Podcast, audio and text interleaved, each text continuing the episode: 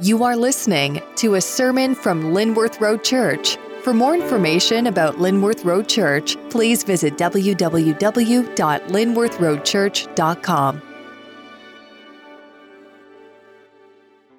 Okay, good morning out there. You braved the cold to get here. Good job. Hey, how many of you go back to your high school days? How many of you did not like your history class in high school? Let's see a show of hands. All right, there's quite a few. Despite all the hands that are raised, we are passionate about our past. And how do I know that?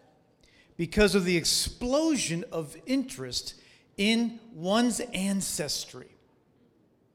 One of the bigger news stories this week featured the releasing of Elizabeth Warren's DNA test. Now, her Native American ancestry has been debated. So she offered up a DNA sample to prove that that lineage existed. Unfortunately for her, it backfired as the trace was so small uh, that it was deemed insignificant by actual living Native Americans. Now, with the advent of DNA testing, everybody is interested in their past. There's even a TV show uh, called Who Do You Think You Are? This show follows celebrities to churches and libraries and cemeteries and to their ancestral hometowns to learn about his or her ancestors. Another website I found listed eight must watch genealogy TV shows. So put that in your queue, okay? Why so much passion about our past? Because our past tells us who we are. As we live in a more mobile society, as people are more disconnected from their families, as community pools have been bulldozed over to make room for strip malls, we've lost a sense of place. We've lost a sense of rootedness. And on top of that, the everywhereness that's a word I made up, yes. The everywhereness of digital media literally alters our brains to live in and live for the present moment. Now, with all these cultural factors, is it any wonder people feel disconnected from their past and long, or they feel divorced from their past and long to connect to it, to understand it, to reconcile it to the present? The search for our past is a search for our identity. Now, let me just give you a little bit more evidence of this desperate search. And it's the incredible growth of, it's evidenced in the incredible growth of body art. Tattoos. Let me explain. Tattoos have skyrocketed in the last 20 years, especially among millennials. So, this intrigued a professor at the University of Arkansas. She is uh, a professor who studies the relationship between consumer behavior and popular culture. So she did her study, the first study in 1998, and because of postmodernism, she was expecting people to be lost in their identities. However, what she found is that people did know who they were, and they used tattoos to cement aspects of their current selves. But in a second study, just eight years later, something had changed. The professor argued that in general, she said that, you know, people now more than ever are able to recreate identities very easily, both online and in real life. So the second study, like the first, found that people use tattoos as a means to express their past and present selves. But the people interviewed in the second group also seemed to need proof that their identities existed at all. And they relied on tattoos as a way to establish some understanding of who they actually were. the co author of the study said this We continue to be struck by rapid and unpredictable change. The result is a loss of personal anchors needed for identity. And tattoos, we found that tattoos provide this anchor. Their popularity reflects a need for stability, for permanence, and for predictability. It's very interesting, isn't it? I believe that reconciliation to our past is a part of establishing a secure identity. And in this passage this morning in Galatians, we discover how the gospel does exactly that. How the gospel reconciles us to our past. Will you stand? And I'm going to read this morning's passage. If you want to follow along in Galatians chapter 3, it is page 973 in your Pew Bible. I'm going to begin at verse 15 and read to the end of the chapter. To give a human example, brothers, even with a man made covenant, no one annuls it or adds to it once it has been ratified. Now, the promises were made to Abraham and to his offspring. It does not say, and to offsprings, referring to many, but referring to one, and to your offspring who is Christ. This is what I mean. The law, which came 430 years afterward, does not annul a covenant previously ratified by God, so as to make the promise void. For if the inheritance comes by the law, it no longer comes by promise, but God gave it to Abraham by a promise. Why then the law? It was added because of transgressions until the offspring should come to whom the promise has been made and it was put in place through angels by an intermediary. Now, an intermediary implies more than one, but God is one. Is the law then contrary to the promises of God? Certainly not. For if the law had been given that could give life, then righteousness would indeed be by the law. But the scriptures imprison everything under sin, so that the promise by faith in Jesus Christ might be given to those who believe. Now, before faith came, we were held captive under the law, imprisoned until the coming of faith would be revealed. So then, the law was our guardian until Christ came, in order that we might, we might be justified by faith. But now that faith has come, we are no longer under a guardian. For in Christ Jesus, you are all sons of God through faith. For as many as you were baptized into Christ, Christ have, for as many of you as were baptized into Christ have put on Christ. There is neither Jew nor Greek, neither slave nor free. There is no male and female, for you are all one in Christ Jesus. And if you are in Christ, then you are Abraham's offspring, heirs according to the promise.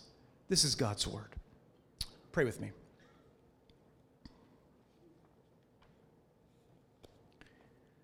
Father, in uh, we come before you this morning and ask you that you would help us to understand this confusing passage and to help us to see, Father, this morning, how the gospel brings to us an identity and a security, a sense of who we are and a sense of our past that is liberating, that is freeing, that is healing that will help us to grow and mature as people and as followers of Christ.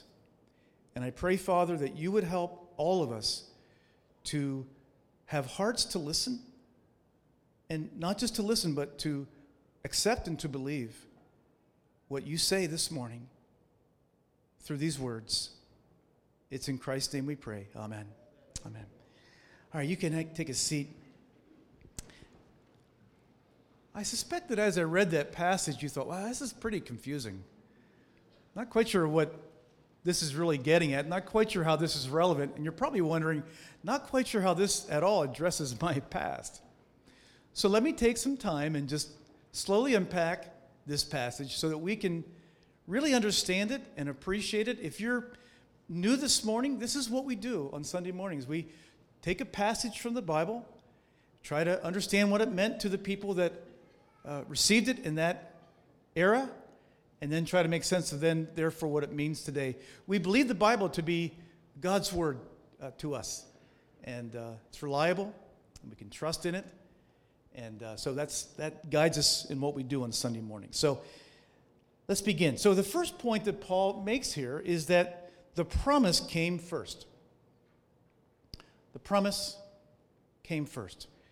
We've been describing here in this book of Galatians how there was this group of false teachers that infiltrated the church. They were called Judaizers. And they argued that the way to be saved, the way to be right with God, was to believe first, then to keep the law, to perform the law. And Paul countered that argument by arguing no. Salvation is Jesus plus nothing.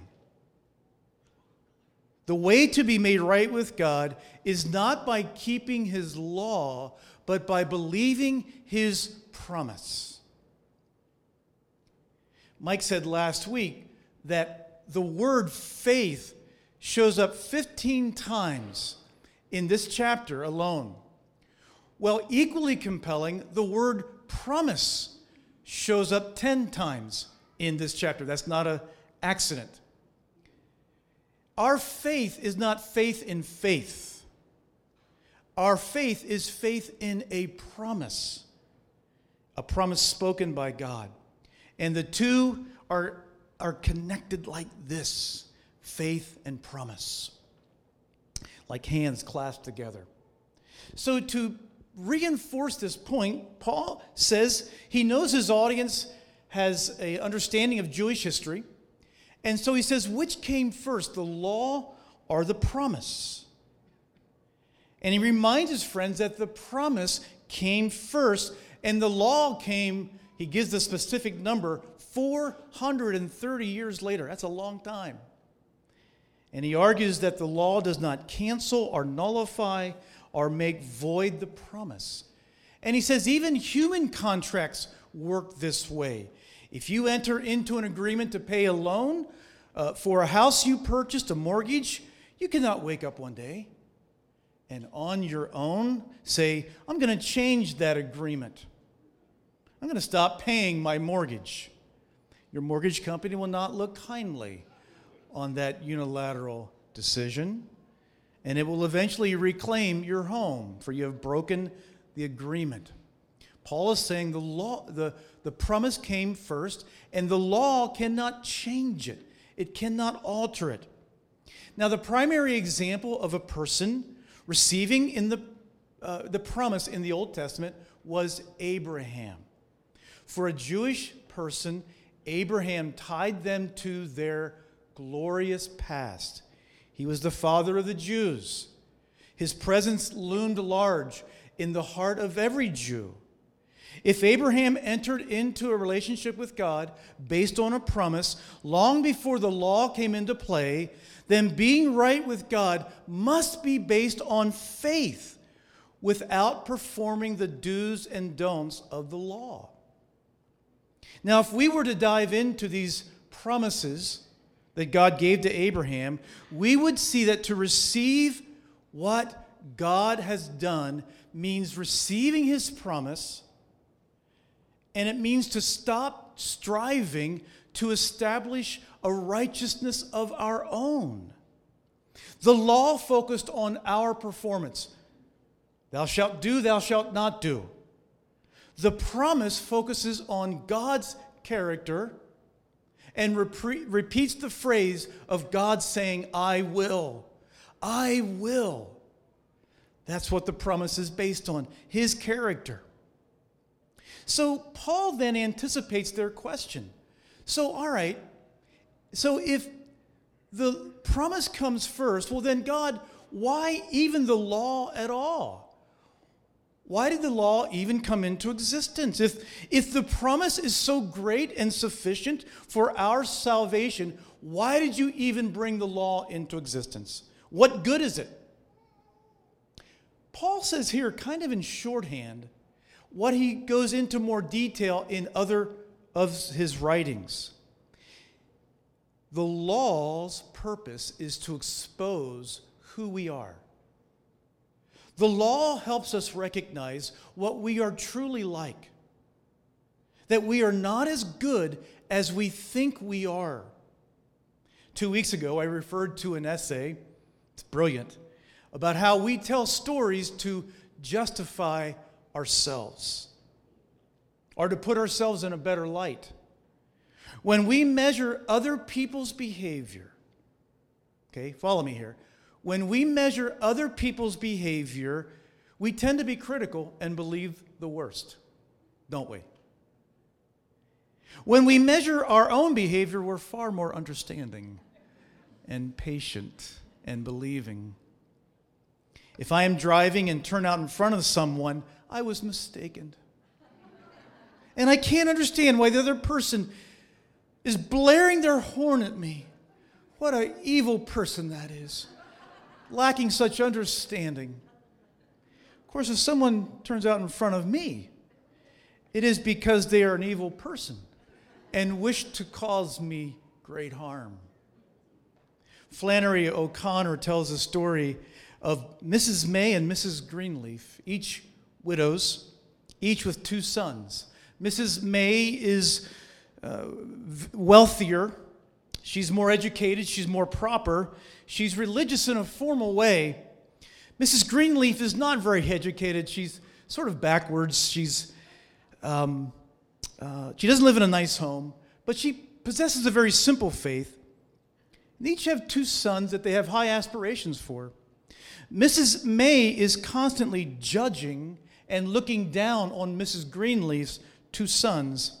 As a matter of fact, she establishes her identity based on what she is not as she compares her sons to the two sons of Mrs. Greenleaf. Ironically, though, the very basis by which she judges them are the very things that she and her sons are guilty of. This is the self justifying principle at work in all of our minds.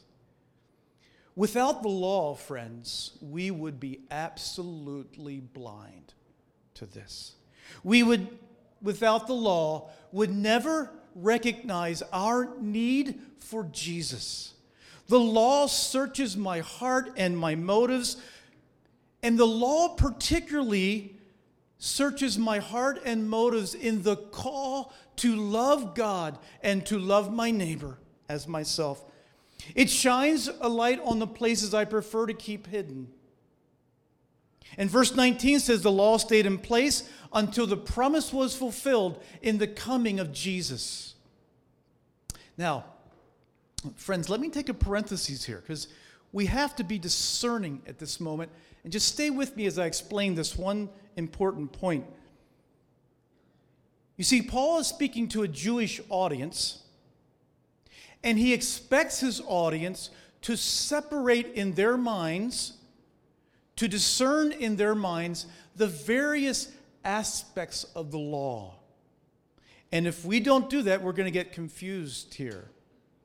Some aspects of the law were fulfilled by Jesus and are no longer necessary. We've explained these the so called clean laws, the dietary laws, what you can wear and not wear, what you can eat and not eat, the, uh, the required sacrifices.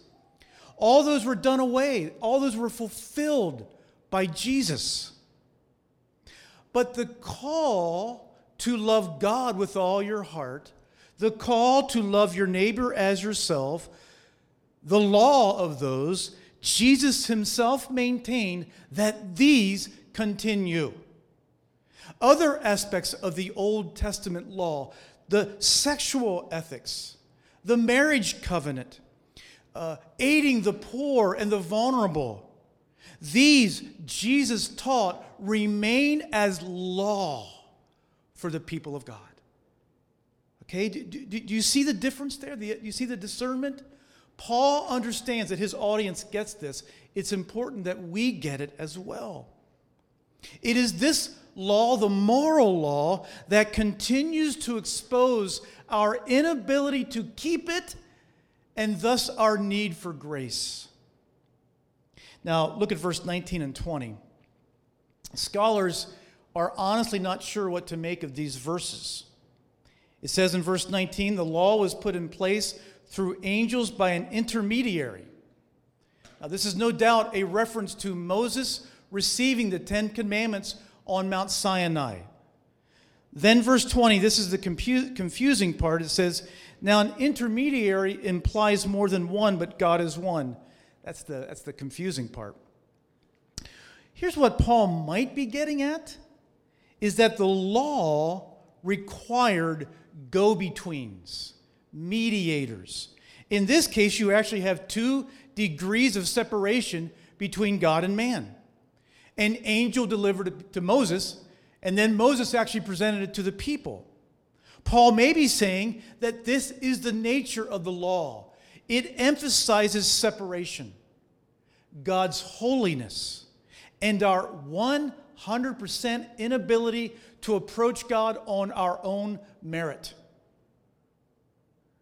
But as to the promise, there God spoke directly to Abraham without any intermediary. The law focuses on what we can do to meet an agreement. The promise, with its accompanying grace, focuses on intimacy with God. That may be the point of what he's saying.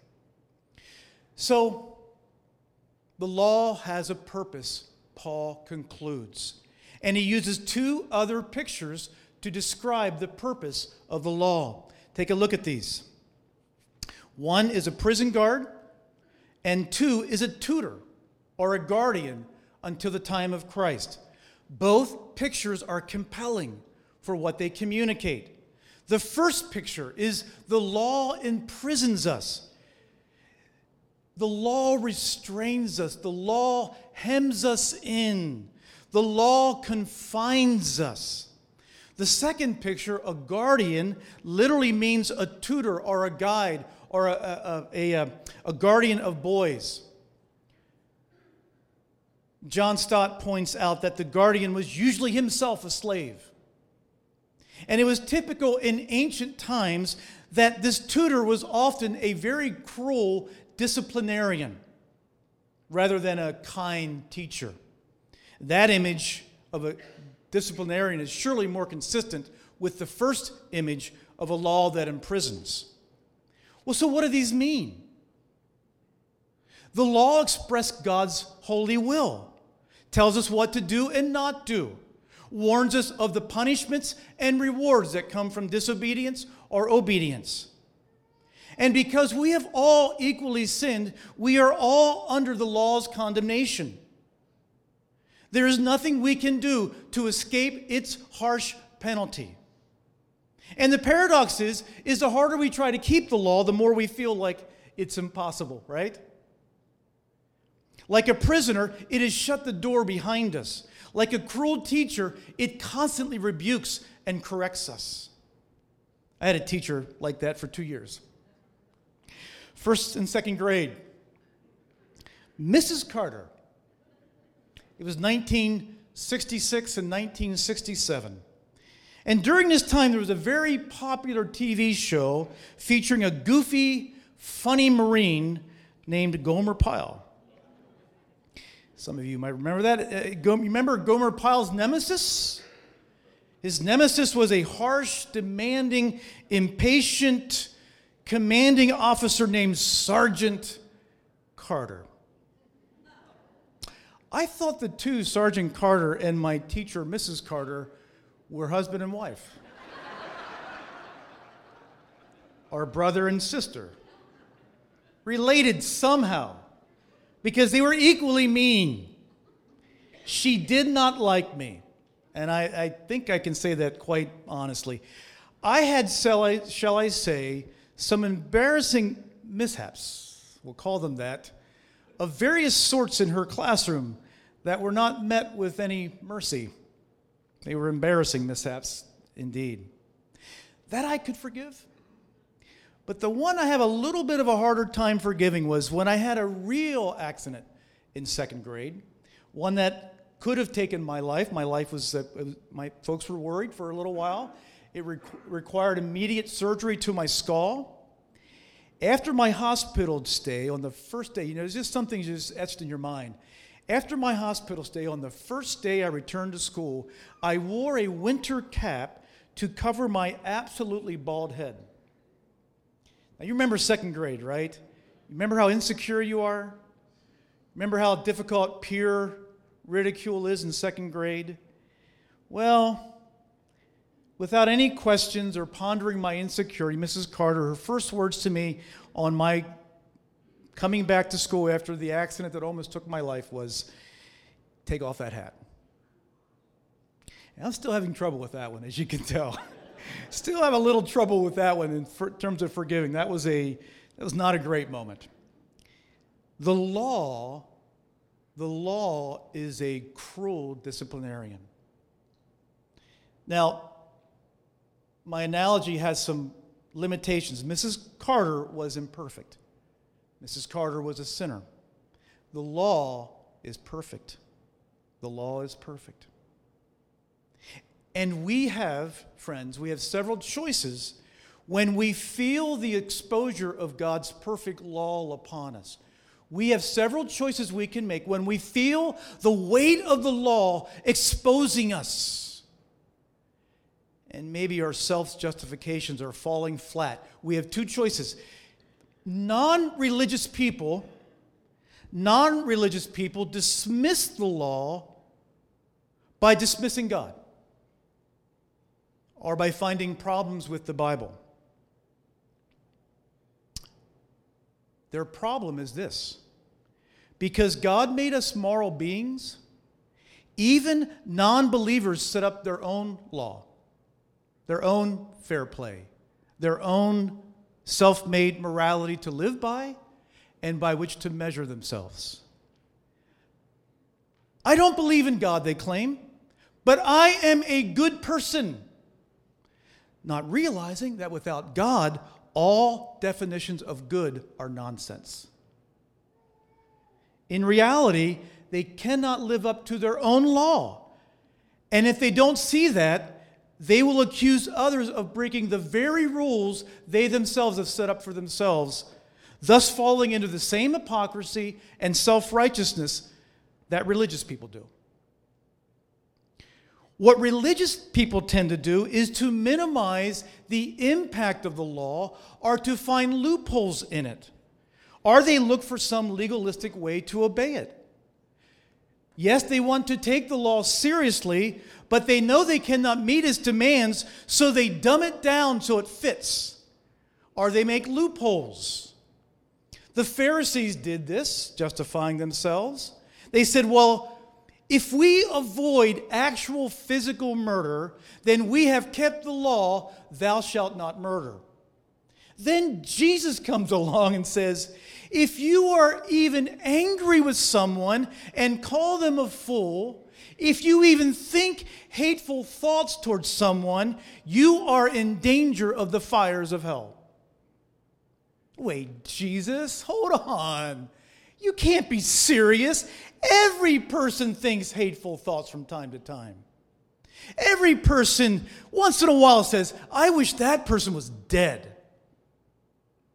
You see, they were so locked into their self justification that it shocked them when they heard the law's true essence. We try to do the same thing, friends. I do it. God tells you and me to share your faith with others. But we convince ourselves we can't do that. And so we reason it's good enough if I'm just a silent witness. If I'm just a good example, then that's enough. Or we ask, what is the minimum I can give to the kingdom of God and still convince myself I am meeting my commitment to tithe? Or Christian couples dating push physical boundaries saying, how far can we actually go and it not be sex? This is what we call religion. When we view our relationship with God as essentially one of minimally fulfilling the requirements, it becomes a system of seeking rewards and avoiding punishments. Law keeping may present you as a good, respectable, middle class person. It may keep you in good standing in our church, but internally, you will be enslaved because you will not have power to break out of sinful decisions and sinful habits. Religion can't do that. Why was the law given? So that we could see the truth about ourselves and see how much we need grace. In both cases, Paul points out that the law was given so that we would desire his grace. He says, We were held captive until faith was revealed, and the law was our dis- disciplinarian until we were justified by, by Christ. So, the last point of this section then is, is how do law and grace fit together? Here's how Tim Keller describes it Law and grace work together in Christian salvation. Many people want a sense of joy and acceptance, but they will not admit the seriousness of their sin. They will not listen to the law's searching and painful analysis of their lives and hearts. But unless we see how helpless and profoundly sinful we are, the message of salvation will not be exhilarating and liberating. Unless we know how big our debt is, we cannot have any idea of how great Christ's payment was. If we think we're not all that bad, His grace will never change us. I think this is what Paul is expressing and what Paul is communicating. And now let me move to the last section. This explains the text up through about verse 24 or 25. And I want you to see now in this movement, this pivot of where Paul goes next. Okay? No longer under sin's condemnation, believing the promise has implications related to our identity. So now let me tie together where we started this morning. Paul launches immediately into some radical new realities about you that establish your identity. It's like one day you're single and the next day you're married. Okay? It's a shift like that in our thinking. It calls for a new paradigm in the way I see myself, others, and history. Three results of being united with Christ. Here's the first one. One, in Christ, verse 26, we are sons and daughters of God. God is no longer our judge. We no longer fear him for dreading the punishment or dreading the punishment that we deserve. He's no longer our tutor, restraining us, keeping us focused on rewards and punishments, preventing us from growing into maturity. We learn to love God with a family like love. And by the way, I'm really drawing here. I, I just so appreciated uh, John Stott and his commentary. I'm drawing deeply from his thoughts on this. As sons and daughters, we delight in the status and privilege of grown up sons and daughters. We have inherited a glorious kingdom, and now we are motivated by gratitude to love and serve God with a full heart and a whole heart and a free heart. It is our baptism into Christ that is our avenue of sonship. Baptism is a symbol of being united with Christ. And if you are a believer in Jesus, baptism is an important step for you to take. Now, at the same time, Paul is not saying baptism is required for salvation. That would militate against the very essence of what he's been talking about that salvation is by faith. Faith is the means to our salvation. Baptism pictures outside of us what's taken place inside of us. Secondly, verse 28, the second new identity. We are all one. There is no distinction of race. And I talked about this extensively two weeks ago. Paul clearly shows that faith in Jesus here has immediate ethical effects. This declaration eliminates any distinction based on perceived cultural or ethnic superiority.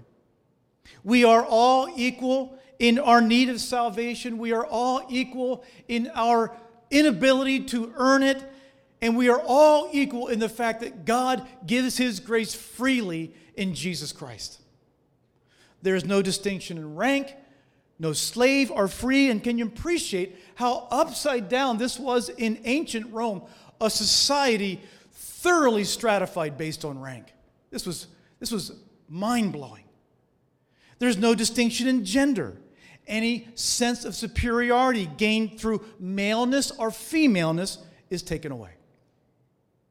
Now, I think it's important to clarify here, even in light of our own culture's present day debate, that Paul is not doing away with distinctions.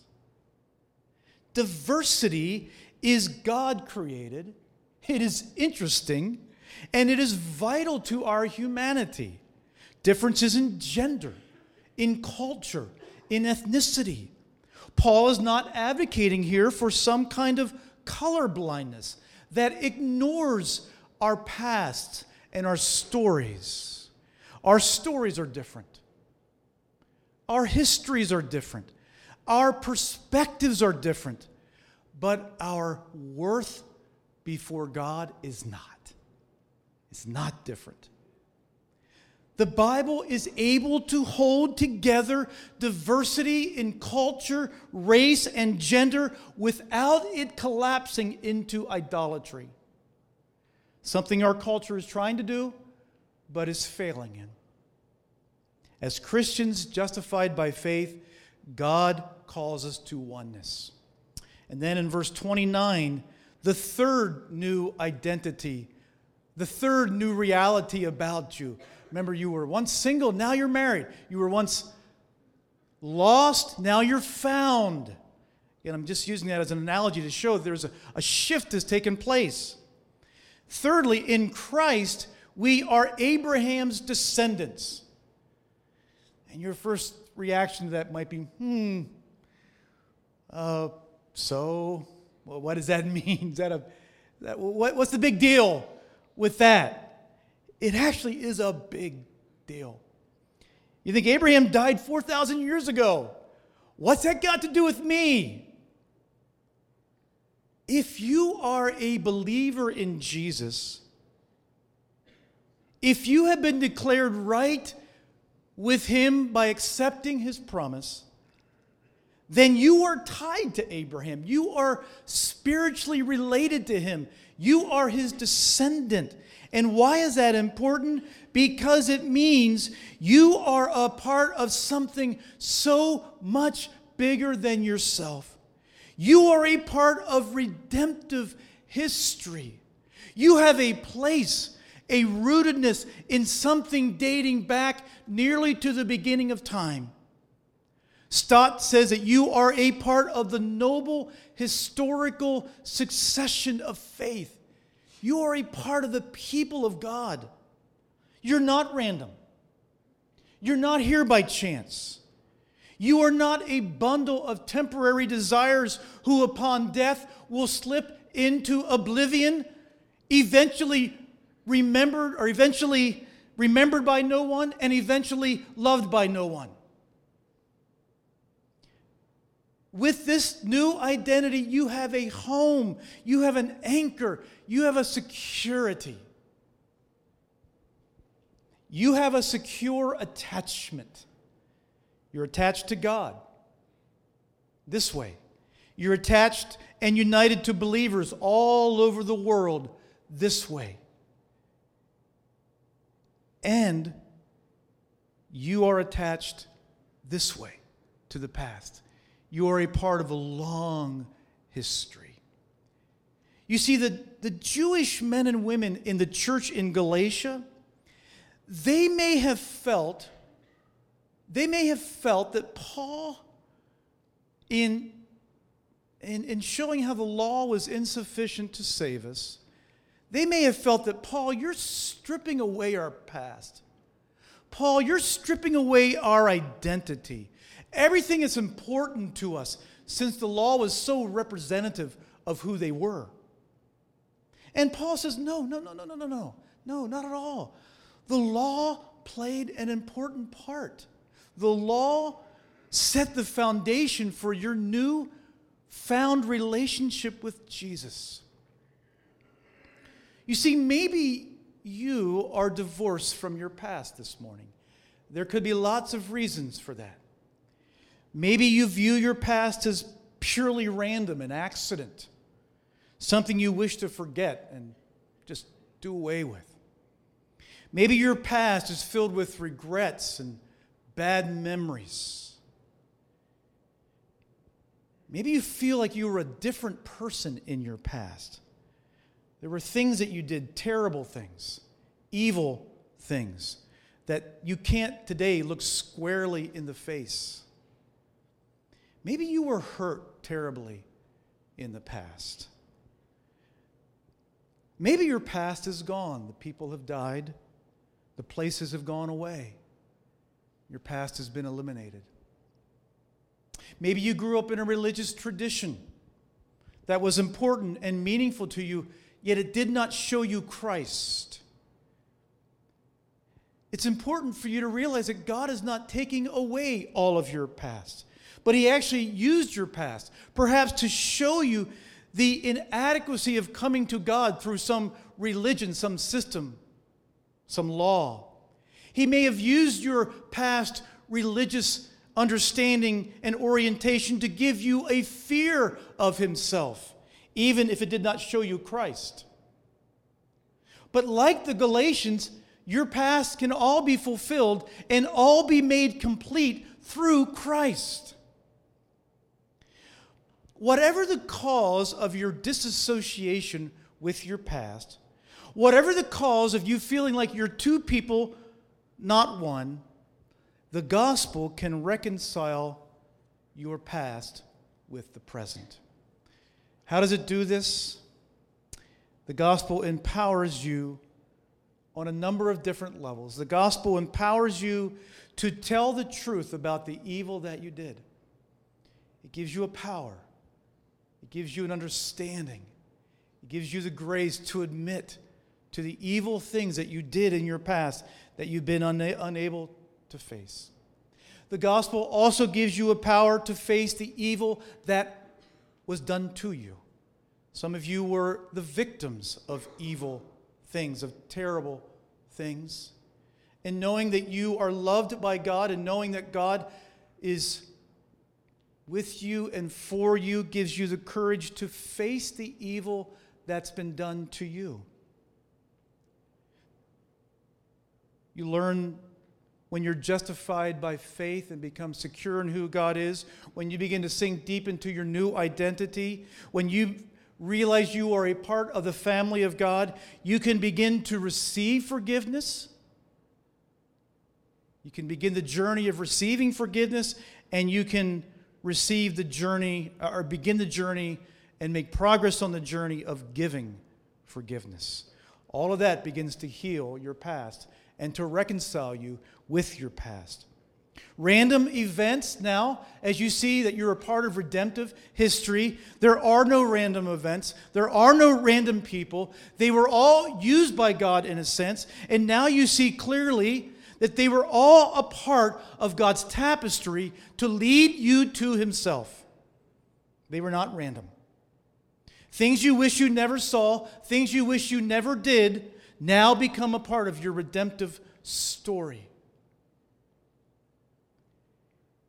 You might think to yourself, I feel so small. I'm like one blob in the ocean. I come from nowhere. I am nothing.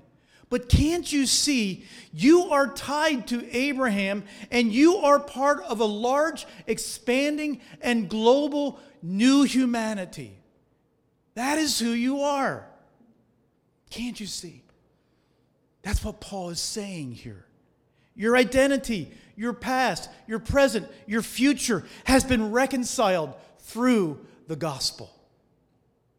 The pieces of your life are brought together as one. There is nothing accident or nothing random. Here is the big idea I believe in this passage. If I could just summarize what Paul is saying in just a couple sentences, here's what I think he's saying the gospel gives you an entirely new identity, community, and connection to your past. You are a child of God. You are a brother and sister in a global family, and you are part of a rich and glorious past. And my challenge to you today is to accept this, to believe it, and to revel and to glory in who you are as a son and as a daughter of God. Pray with me.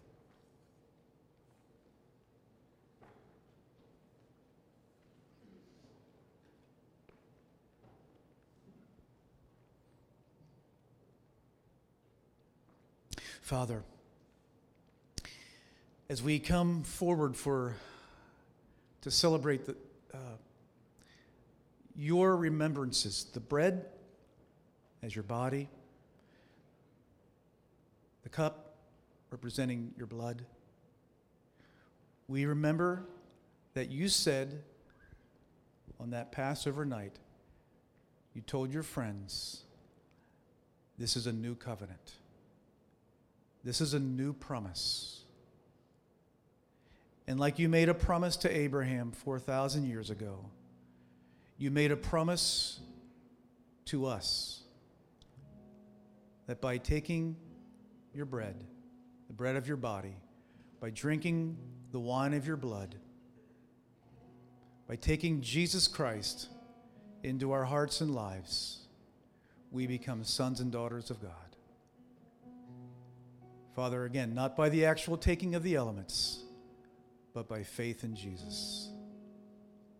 Father, for the lost person this morning who has been unreconciled to their past, Father, for the person who must walk that painful journey of forgiveness. Father, for that person this morning who is in search of forgiveness for the evil that they've done. Father, I ask you this morning that as they come forward to receive the bread and the juice, that you would reconcile them to their past, that you would bring the pieces of their lives together into a single harmony, into a oneness. You pull the threads of our lives together, and then you connect us with others. Father, for that lost person this morning, I pray that today would be the day they open their hearts up and say, Father, I believe the promise. I accept the promise that you love me, that your Son died for me. I accept the gift of the Holy Spirit into my heart. I want to live for Him.